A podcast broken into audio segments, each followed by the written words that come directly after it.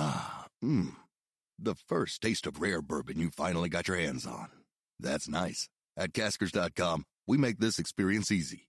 Caskers is a one stop spirit curator with an impressive selection of exclusive, sought after, rare, and household names in the realm of premium spirits and champagne. Discover the top flavors of the year now by going to Caskers.com and using code WELCOME10 for $10 off your first purchase. Get $10 off your first purchase with code WELCOME10 at Caskers.com.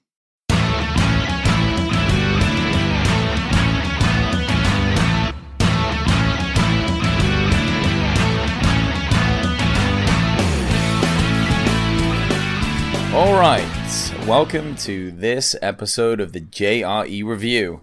Um, podcasts have been scarce. A lot of this is because Joe Rogan is now touring with Dave Chappelle, or at least he was a lot last week, and I know they have more dates to go. So, you know, podcasts are on the back burner, but that's okay. We got a couple to end the week with Whitney Cummings, uh, the legend of comedy that she is, and then Brian Moses. I'm joined, as always, by my good friend Mark, Woohoo! who. What's up, Mark? What up, dude? Joe Rogan and Dave Chappelle. What's are they coming to L.A.? Can we get on that? I don't think that they are. I'm not sure what they're. Well, they hit Seattle, they hit Oregon. They're kind of like in different places. They went to Utah. It's kind of weird they're not doing an LA one, unless I'm just being ridiculous and I haven't seen it. But I don't remember seeing anything for that.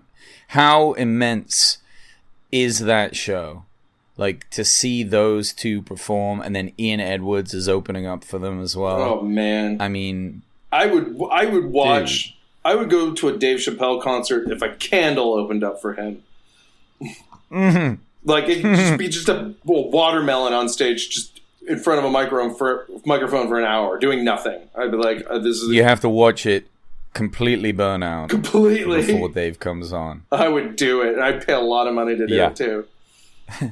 A candle, then some paint drying, and then Chappelle. Still the best show you've ever seen. Ever, ever. Yeah, still the best show. I would love to see what his new material I is. I assume he's he's building up to another one of those Netflix specials, which are brilliant. I mean, he's raising the bar in what those specials are for oh, sure. Oh, he is. I mean, dude, I went and had lunch with my brother, and I was quoting some of his bits, and my brother was just dying, like dying. I was like, dude, you have to watch his Netflix specials; they're so good. He's like, I'm going to, Yeah. I'm going to. I'm like, you just, I'm like, you don't even realize. And we were talking about how we really grew up with stand-up comedy. Like our parents watched stand-up like crazy. Like it was a very big thing in our house. Like Sunday nights, Fox always had Sunday night like comedy on, um, hosted usually by an, an old comic named Wayne Cotter, who's still a favorite of mine. He doesn't even tour anymore; he just does corporate gigs. I lift, looked him up like a month ago, and I was like, "This dude shit. was so damn funny. He always cracked me up."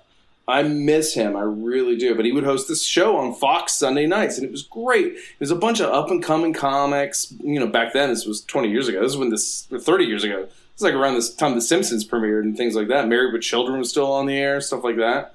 wow. So, and like stand up specials, like everything. Our parents just inundated it with us. And they loved comedy. That and then like Mel Brooks movies, airplane comedies like that. That was our that was our house. Just nonstop laughter because of comedy. So, um, but yeah, that that's all I have. Do you think that that was a big reason Huge. why you got into stand up? Huge. I also think it's one of the reasons I I would I probably had a better handle on stand up when I first started out than a lot of comics. First of all, I started when I was much older, um, so I think you know, b- but it's hard to. There are funny comics in their twenties, no doubt, but a lot of comics will tell you they didn't really feel like they became a true stand up comic until they were much older because you've done some shit, you've lived through some shit, you've experienced things you have age and wisdom combined to inform your perspective on the world, your views on life. And let's face it, comedy is just an extension of those things. So, but I feel And like pe- people aren't what's that? People aren't taking well people aren't taking people in their 20s all that seriously Well, anyway. I mean- unless you're that age as well when it comes to stand up Right. you're you're reflecting on things that you've seen and experienced and you and you're trying to do it with a little bit of authority, Exactly. in a sense. Even if you're a silly comedian, you've got to be like, I've been there, I've done that. That's why you get that streak of comedians that are like 40 to 50 Mm-hmm. slightly onwards and they're talking about family they're talking about jobs you know they they can just talk about everything but they look like dads Right, they do. nowhere else does that work. That doesn't work on like in the movies or on TV or you know, I mean SNL. SNL is made up of forty year olds Yeah, it feels like it, using doesn't it? It feels like it. sometimes. So, but but I mean, know, obviously it, there it just is that. there are going to be exceptions. Uh, a funny young comic who you and I um, have worked with named Dave, um, black kid, and I think he comes from Missouri, and I think he's uh, he's a he's funny. He's got funny jokes, but he also comes from a unique perspective of being an African American growing up in a mostly you know white neighborhood, and he's had different experiences with that, and I think. He brings those experiences to his comedy, and he has something to say on it because he lived it his entire life. So even though he's still young and ridiculously more handsome than either of us combined. Um, you know, he's got something to say because of the circumstances of his life, and I think that informs a lot of comedy. But uh, you know, things weren't. I mean, I had a normal childhood. Some some parts shitty, some parts great. So it took some age for me to get a real perspective on things. I think, but my parents showing comedy to us so often, I think, really helped me understand like what funny is, how how to tell a joke. Uh, you know, just the rhyme and the meter and the rhythm of joke telling.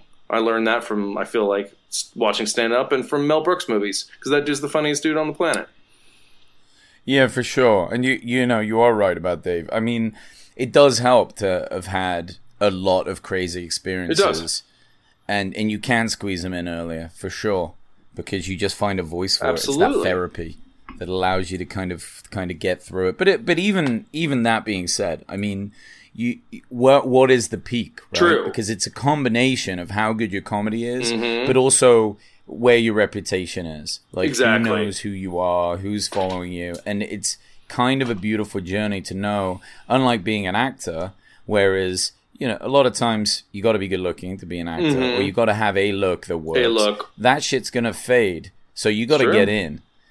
With comedy, it's like just look like something and continue to improve. And these guys are peaking like Chappelle and and and Rogan are in their fifties. Yeah, I'm pretty sure. Maybe Chappelle, Chappelle, maybe like, in his late late about to be forties, but I mean he's Yeah, you might be right. because he's a couple of years older than me. I think. Let's see. I was Chappelle show came out when I just graduated college, I believe.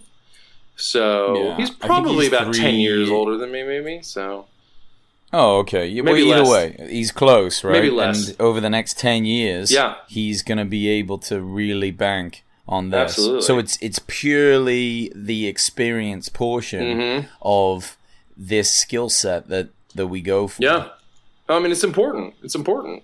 It still gives us a chance, is what I'm saying. I mean, I did a show. We- we yeah, got- we got time. We got time. we, we've gone from no chance to slim chance.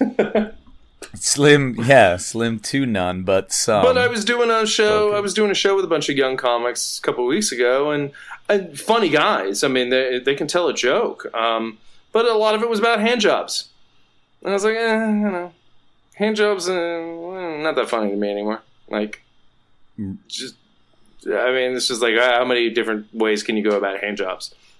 You know, this Yeah. guy was like, "How did how?"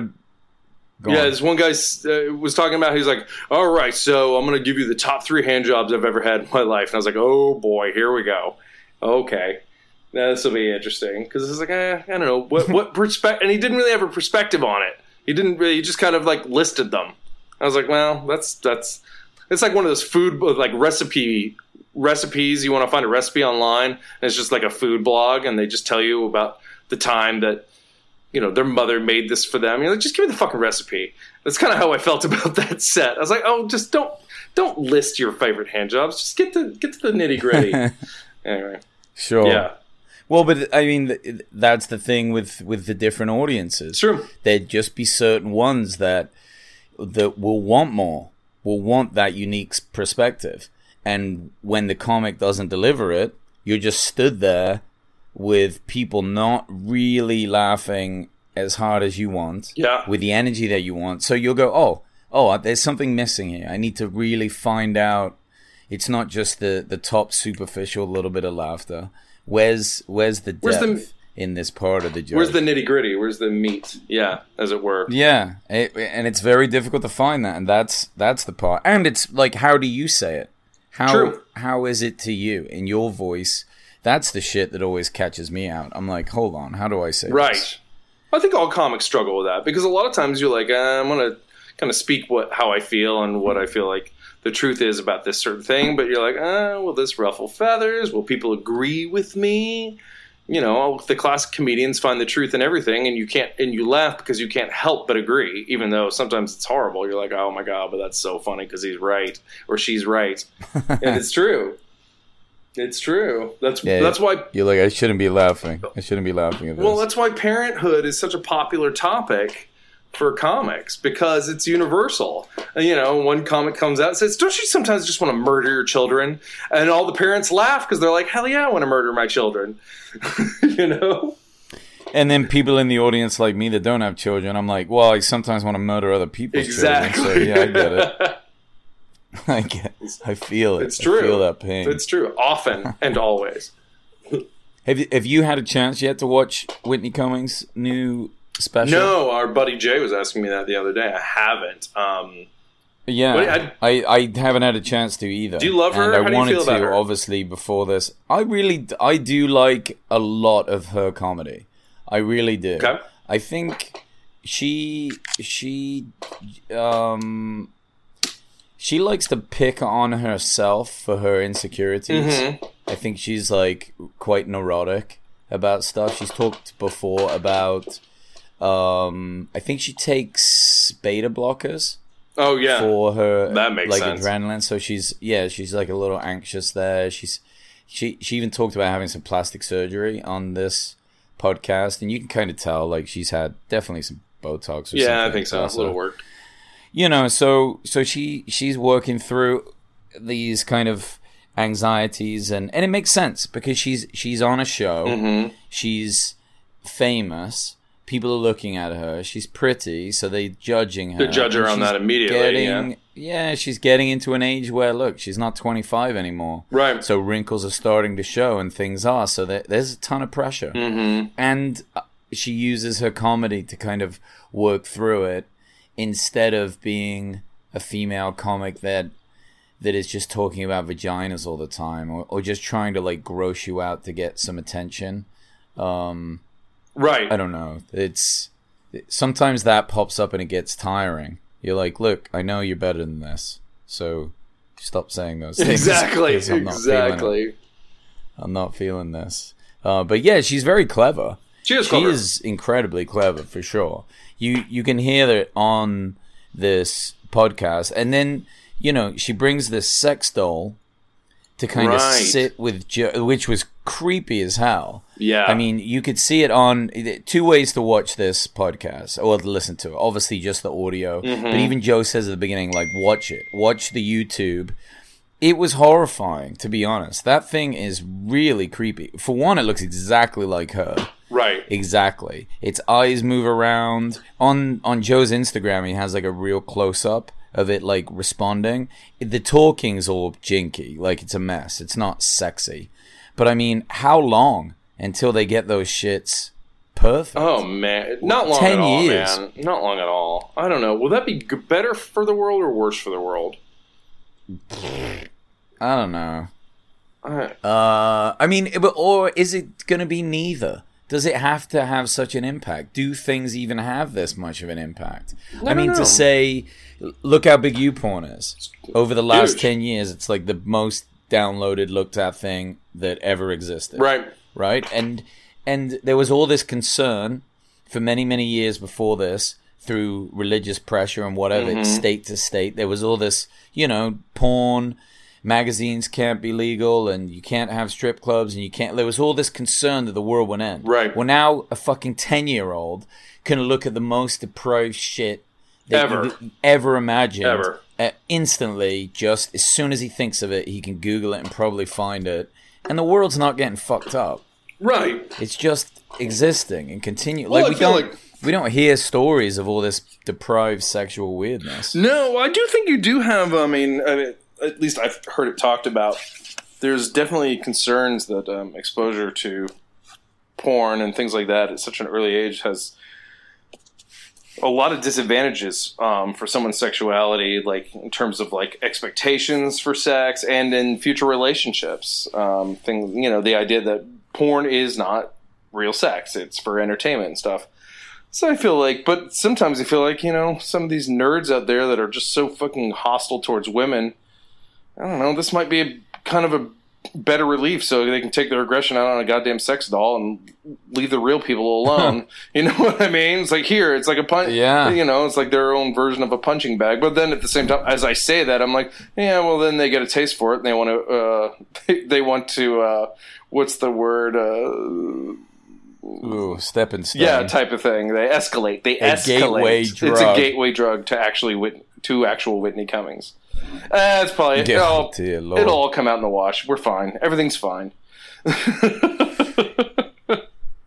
Yeah, will it be that outlaw? I mean, look, like you said, it's only really 10 years that we've had this instant access on the phone. Yeah. So the like, you know, masturbation is is out of control. But it's not long enough. It's not a longitudinal enough study to see how people's relationships are developing. Right. So that's entirely possible. It could make some, you know, oddly deprived, kind of weird sexual beasts. Right. But it, it's look, man, it's the driving force of all existence.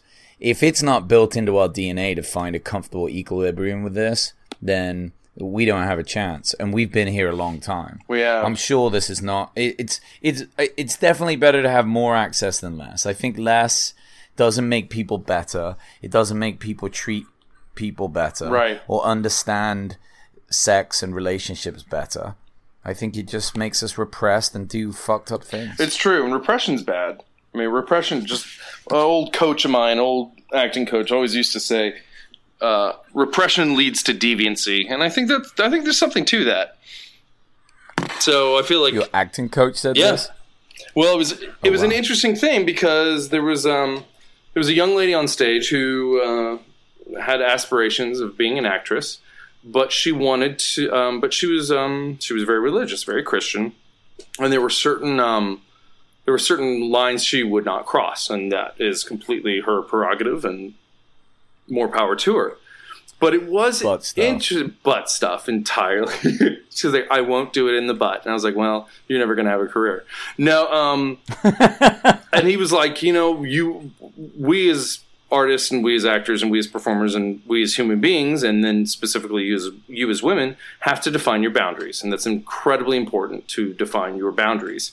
Um, I will say though that this is an expressive art form, and when and somehow he brought it, he moved into the whole situation. He was like, but repression breeds deviancy, and consider that just for your life, not just for your profession, but for your life. What could possibly happen? You know, if you're repressing some of these things, how will that show up in your life in other places? It was just food for thought, but I thought it was a really, um, I thought it was a really interesting thing, and then you see it in the world a lot. You know, how many What's- how many stories do we hear about Catholic priests? You know.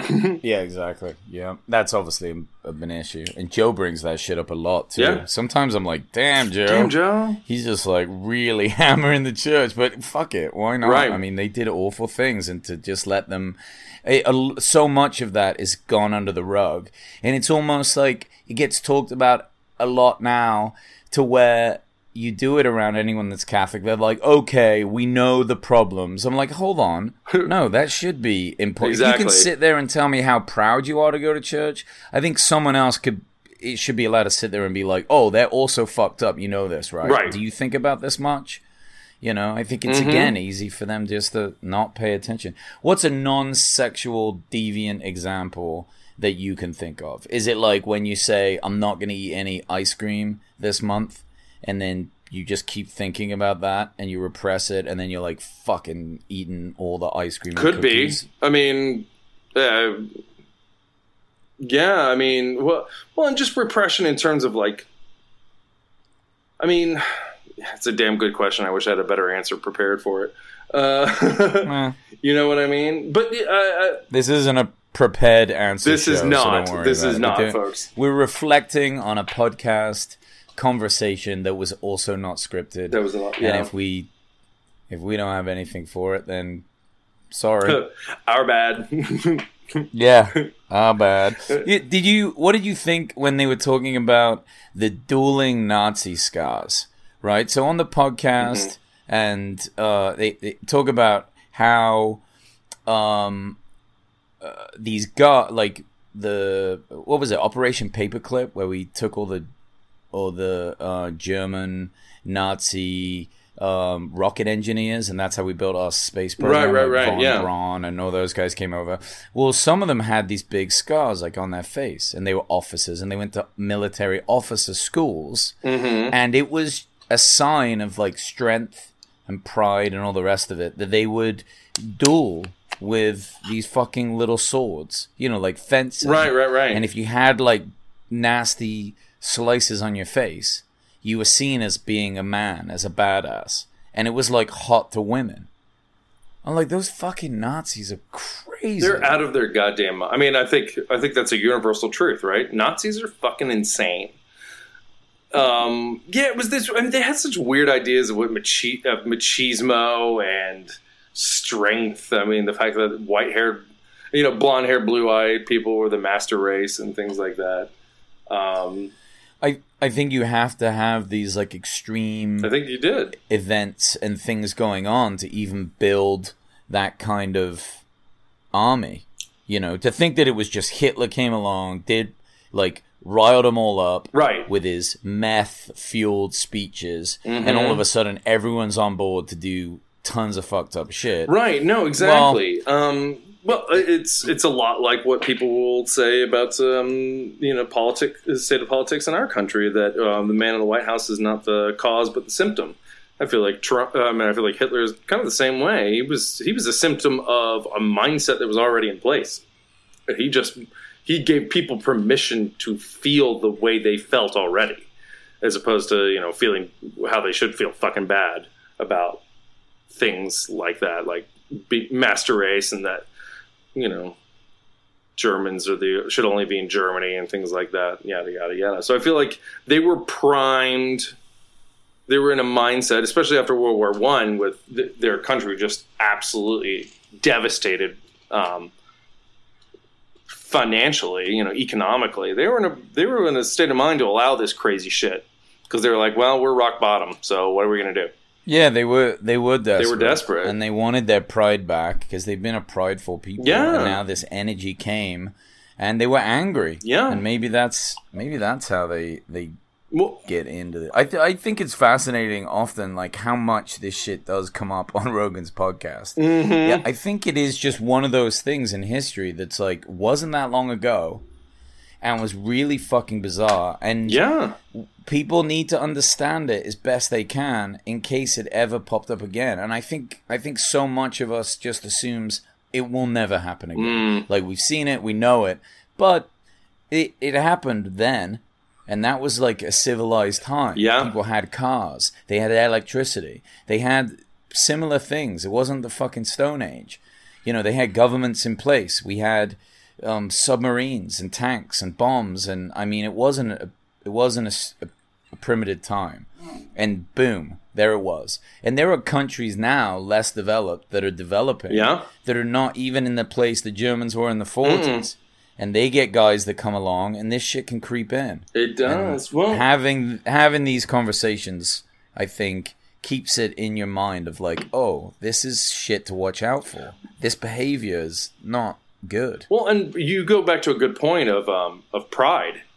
That uh, um, that's a fair point. Like that's what nationalists feed on the idea of um, exceptionalism wherever you are german exceptionalism american blah blah blah blah blah you know and how do we express it you know we express it in different ways you know economically in sports sometimes you express it in war americans love to express their exceptionalism with war because damn it all i know you're you're a naturalized citizen i've lived here my whole life Um, Yeah. woo, you lo- you love to. Anytime France criticizes us once, the go-to answer is, "Well, if we had come saved your ass in World War II," as if like that's that's it's like for for the end of time, they can never say anything bad about us because we like saved their life once. It's like, well, you know, even when we're acting like assholes. But it's um Well, it is it is good to remind the French though. I got I mean, yes, that was a poor that was a poor example. They should be reminded. That was a poor example. we can remind them for a while. We're keeping working out. Absolutely. Maybe maybe what was their sense of humor like? I feel like the Nazis didn't have a great sense of humor. I don't think so. I feel like that when your sense of humor is bad, when you can't do okay, for example, the roast battle, right? So Uh-huh. the next guest that was on Rogan's podcast for the week is Brian Moses. That's um, episode thirteen twenty Mm-hmm. Now, now the same thing. Whitney used to do roasts, and she roast uh, uh, shit Joan Rivers, Mm-hmm. and that was hilarious. It's it's so funny. Like she, I can't remember what she said. God, I wish I remember the joke. They said it on the podcast though, almost like her vagina had two entrances, one for white people and one for black. Like that's how old she is. Like that's a fucking That's crazy fucking joke, hilarious, joke. brilliant, and it's funny too because Whitney is a sweetheart. Like she doesn't, she's not like the roaster type person, Right. right? But in the in the same way, Brian Moses, he's done the roast battles now at the comedy store for a long time. When how long have you been performing at the comedy store? Mm-hmm. Um, year and a half. Year and a half. Okay, Yeah. so he was there before Joe came back. So and Joe's been back now like five six years. Right. And he he has this thing where he always makes everyone hug afterwards because it's so brutal. It's so difficult. Yeah. Right. And and Joe even talks about how squeamish it is for him, even though he's the fucking commentator of the UFC. Exactly. but he can't, but he can't watch the roast sometimes because it's so brutal. They're brutal. so I- brutal. They are.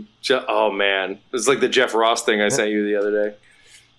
Oh yeah, He doesn't Really. care. He doesn't And- give a shit. He has never felt bad about a joke. I don't think. No, well, he's not encouraged to. He makes a living It's to true. do it, and people expect it. But it's but it's that beautiful thing about a society. Like it couldn't be more important to have the roast stuff, Mm-hmm. right? I can't imagine myself ever doing that. I don't know if I would ever go down that road. I think it's very specialized and very hard to do, and shit, I don't know if I would take it too personally. I think you got to be.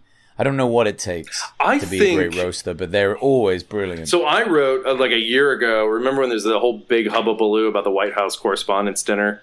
Um, and it was uh, it was what's her face Michelle. She had her own show on um, on Netflix. Uh, red hair talks kind of like this, and of course she leveled Trump and the rest of the administration. Blah blah blah blah blah. And of course she got oh yeah, she's on the Daily Show. she, yeah she bit. yeah yeah. God forgive me, I can't Yeah, she's her. very funny. Very I like her a lot. Damn it. And I was We should know these names. I know, I really should. My brain is not working today. And but I ended up I started writing my own roast jokes because I was like, I could do this shit. This would be a blast. And I some of them I was pretty pleased with. Um, I feel like I could, and I feel like a lot of that comes from being I was just as a kid picked on so much that I've learned to take a joke and I've learned to take you know the proverbial punches and whatnot. But I and I can sure as shit give them out too. Um, so I think I'd enjoy it actually because I'm like you know you know that they're up there to be mean. That's the whole purpose. Yeah. So I Well, you know what's cool about it is you, they do this thing where you actually work in teams, I believe. Uh-huh. At least when you get to TV. So, like for example, let's say you were performing, and then we take me, Dave, and you know some other comics that we know, Right. And they tell you who you're up against, and you get time to write a few jokes. that's cool. So you yeah, you get like five, I think, jokes to to kind of put together and memorize, and then you'll use them maybe in different orders depending on what they throw at you. So there's there's definitely a practice portion Right. that goes with it, and and some strategy. Uh, and th- those are the things about it I like because there's not often a great deal amount of structure in stand up, and to have it kind of thrown at you that way could be kind of could be a lot of fun. But I also feel like you could get thrown off so bad that you you your head would just be spinning and you'd be like, "Fuck, I just got raped." Huge. You could. You absolutely could. You could get destroyed. Oh, unbelievable! And- unbelievable. I mean, the There's nothing quite like getting on the stage and everyone looking at you and you either being the butt of the joke or feeling like you don't have a joke and you are just that is just disappointment. That is like disappointing in a, a woman in bed times a thousand. Right. That is terrible. That's a terrifying prospect. you don't see many veterans doing it either. Jimmy Carr likes to do it. That English comedian that has Right, the right, right. laugh like a donkey. Mhm. He loves to do those. Yep. He really is into them. But you don't, you know, it's not like you get Chappelle just wandering in and crushing, No. or like the Wayans brothers after all this time. We kinda like, why and would I wonder they, you know? Why a little bit. Why would they Well, want to do I think it? that. But if it's one of those things where, look, I've done this for so long, Mhm. I can stay very calm. I'm already good at picking on people. Right. Like, the, it just does seem like there's there's kind of a, another level of fear that comes along with it. Absolutely. Oh, we're um, this. Th- This is like next level comedy. we've neglected to mention the greatest roast roaster comic of all time. That's Don Rickles. God rest his soul. oh yeah, He was the greatest. God. Go watch some of those old um, uh, Dean Martin roasts. Find some clips on YouTube. Hmm. Find Rickles. Oh my! Some of his shit was so far over your head. You're like, I don't even. know. I'm sure he just obliterated this dude, but I don't know what he said by it. But God, he was so funny. But that's what he did. He was an insult comic always. Like he picked on the audience. That's what he did. He was amazing. yeah. He was absolutely fan and really brutal. Even now, you'll hear some and you'll be like, "Fuck!" Knowing how sensitive they were back then, I mean, it, it just makes it that much more powerful. Oh man. I think it's incredibly important yeah. that that this kind of crazy shit happens. I mean, they even compare it a little bit to to like uh, those Japanese game shows mm-hmm. in the sense of like it's a really fucked up thing that we like to watch. Like the roast battles are funny, Right. But we know someone's getting their feelings are hurt. And then we could imagine someone saying it to someone else and us watching it and being able to get joy out of someone else's Pain. horrible I discomfort. know. And then you take those shows, like those weird Japanese shows where they've like, you know, they trick someone into thinking their house exploded or their family died and they've just found out and then they've got to react and then everyone laughs at them. Like those shows are fucked up. They really are. They are They're oh, crazy. Oh, Japanese shows are always so, fucked up. so much pleasure. and and that really is like the beginning of Fear Factor, which is you know Joe's show. I mean, it has to be because I remember when that first came on, we no one had ever seen anything like it. no. I was pretty young, and I was like, "This is fucking great and crazy." Oh, I watched and I was like, oh, I'm out. I was like, oh, that dude from News Radio. Yeah, I ain't doing that shit. Dude, when they the, some of the stuff they would eat, and I'm just like, "Oh Jesus, God, this is horrific, Wasn't um, so horrific." Joe was actually on Chappelle store uh, show when uh, they did the Fear Factor sketch, right? Wasn't that Joe? And um, Chappelle Yeah, yeah. came on as the cracked With- out what's dude, his and he's name? like, The t- Oh, Ty, right. Ty, yes. is it Tyrone or Tyrese? I think it was, yeah, it was something. Anyway, yeah, the cracked out dude. Because he'd be like, okay, Joe Rogan. scratching his neck. Yes. And didn't he have to jump to the bottom of something to get some crack? Yes. And he's like, I'm in. Just goes and does it immediately. That's fucking hilarious. Joe Joe showed up a few times on Chappelle's. That's right, that's right. Um, I think second season was when he showed up being Joe Rogan on Fear Factor. But Right. first season they were just walking around New York. Dave had like a fake mustache on and they were handing out stickers for great boobies. That was it. That was That's the whole right. skit. That's right. It was just him and Joe. Joe was like holding the box. Mm. And the story behind that I heard is that he just like wandered in. He just was wandering around and, and bumped into Joe and was like, "Hey, we're about to film this. You want to come?" Joe's like, "Fuck yeah!" oh, that's go." amazing, dude. What a great story. dude. What a time to have lived in New York and known all those types of comics that would have been out there, Right. And just had that opportunity to like build those relationships, work those clubs, and that's that's pretty unbelievably cool to have been able to be like a lifer amongst it all. I know, and you know, man. so many people drop out, so many people disappear, but we're the ones that can hold on, hold on, and you get to know them all and and keep performing with them, and um, I I think that's one of the bits about comedy that you know if you and I continue with stand up and keep pushing it sure we get 10 15 years that we get to develop a, a little bit of that relationship was. Mhm. But being able to be there, like Chappelle's been in it since he was 17. I know it's insane. that You watch him on his first appearance on Letterman. He looks like he's 19. He might have been. Unbelievable. He's- he probably was. Because he and he was doing a lot of the jokes that he started doing in uh, he did in Killing Him Softly or Killing Me Softly. Um, Really? But you could it was interesting because they were clumsy, they were a little all over the place. You could see how he really honed that just for his special. Like the jokes weren't as tight; they you know, they're a little rambly, a little stumbly, and then by the time he gets to his special, that shit is legit. Yeah.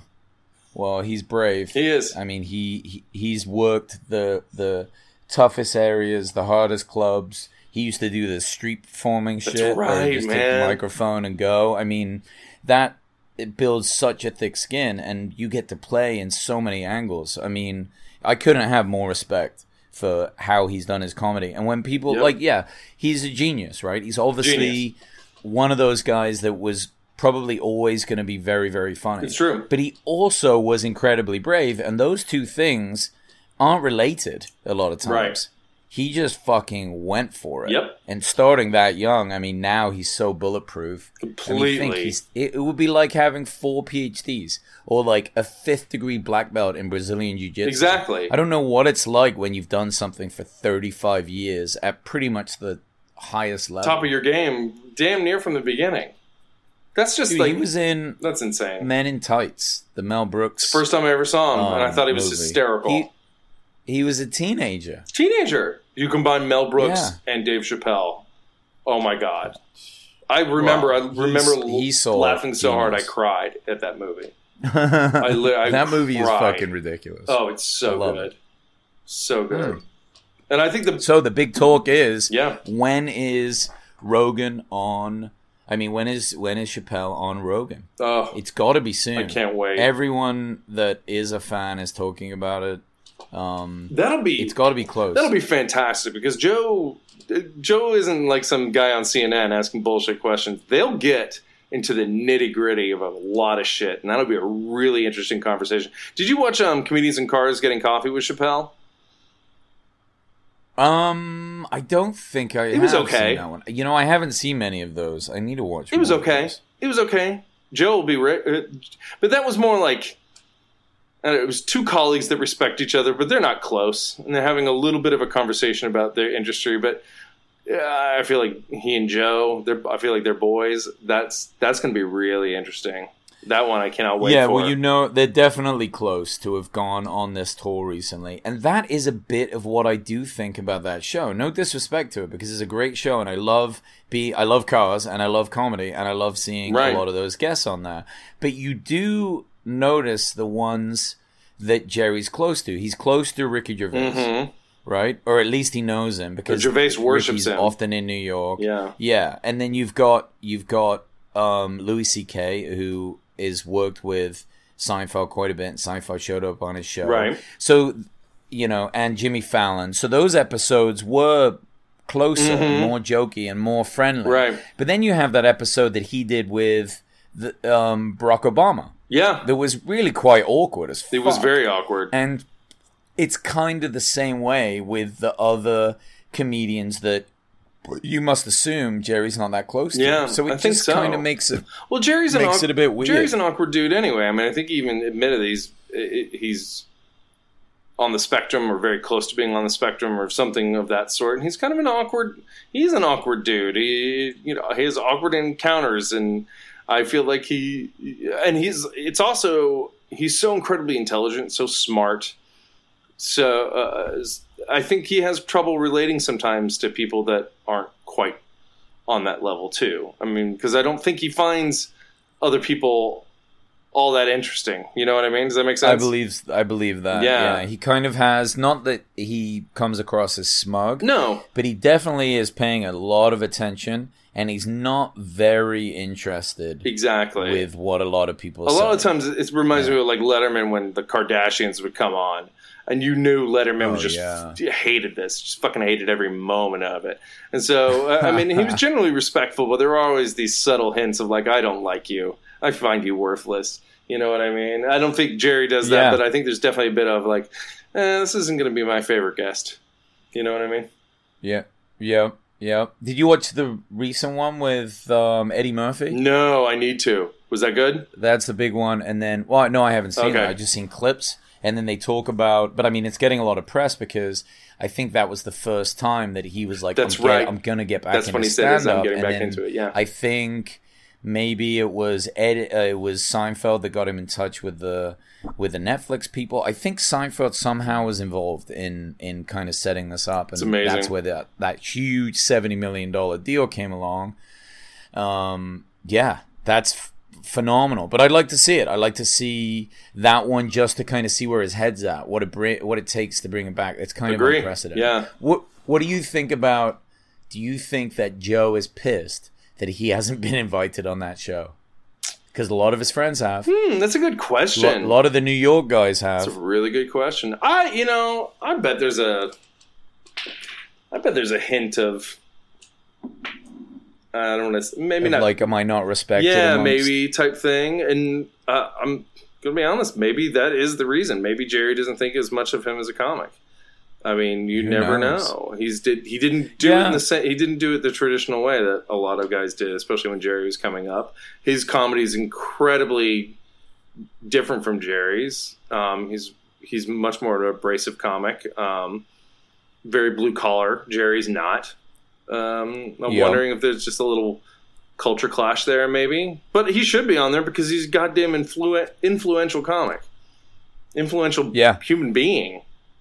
Yeah, but again, it, Jerry is the one that gets It's to hang out with him. It's Jerry's show, so Jerry chooses. I mean, probably the same for Rogan. Absolutely. Rogan doesn't want guests on that he's not interested in talking to. Yeah. Why would you? Um, that would be interesting though, because you know then that Jerry would go on um, Joe's podcast, and three hours of Jerry, I think we really would find we'd it would be interesting because you only get snippets. I think the longest interview I ever saw with him is uh, who was that old fucking guy that used to do the interviews? Like old as shit, and he's super boring. Larry King.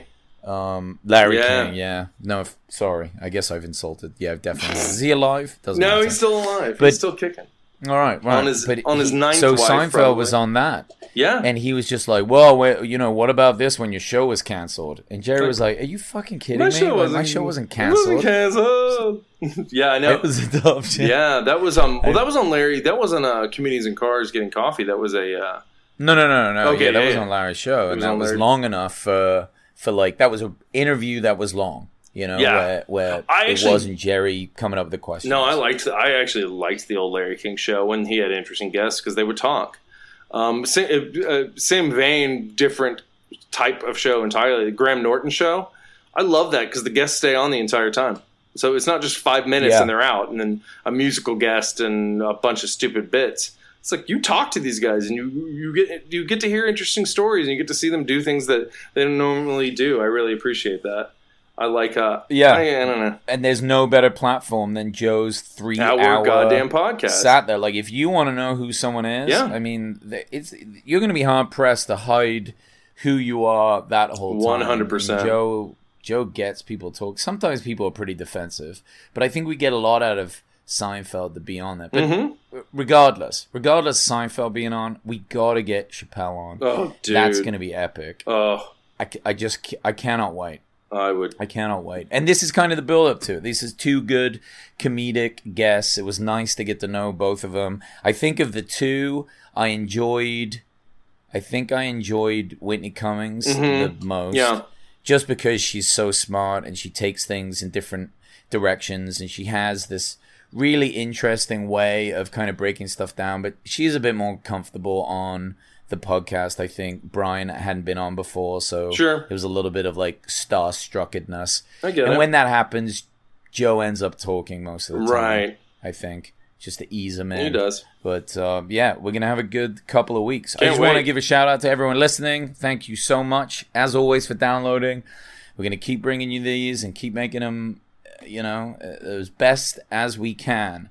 Uh, follow us on Instagram, uh, Joe Rogan Experience Review. There's like another review one on there for some guys out of Canada. We're the American We're version. the American version. of of the review And the original version, the oldest review, Yeah. the original, the original review. We've been We I think we've done 170 episodes. Woo! We've done a fuck ton. I've done about yeah, eight. So we're gonna keep them coming. Good job, good job, Mark. It, it add up. Quick. I know it will. I know. Uh, that's it. So thank you, buddy. You got it, baby. All right, cheers. Bye.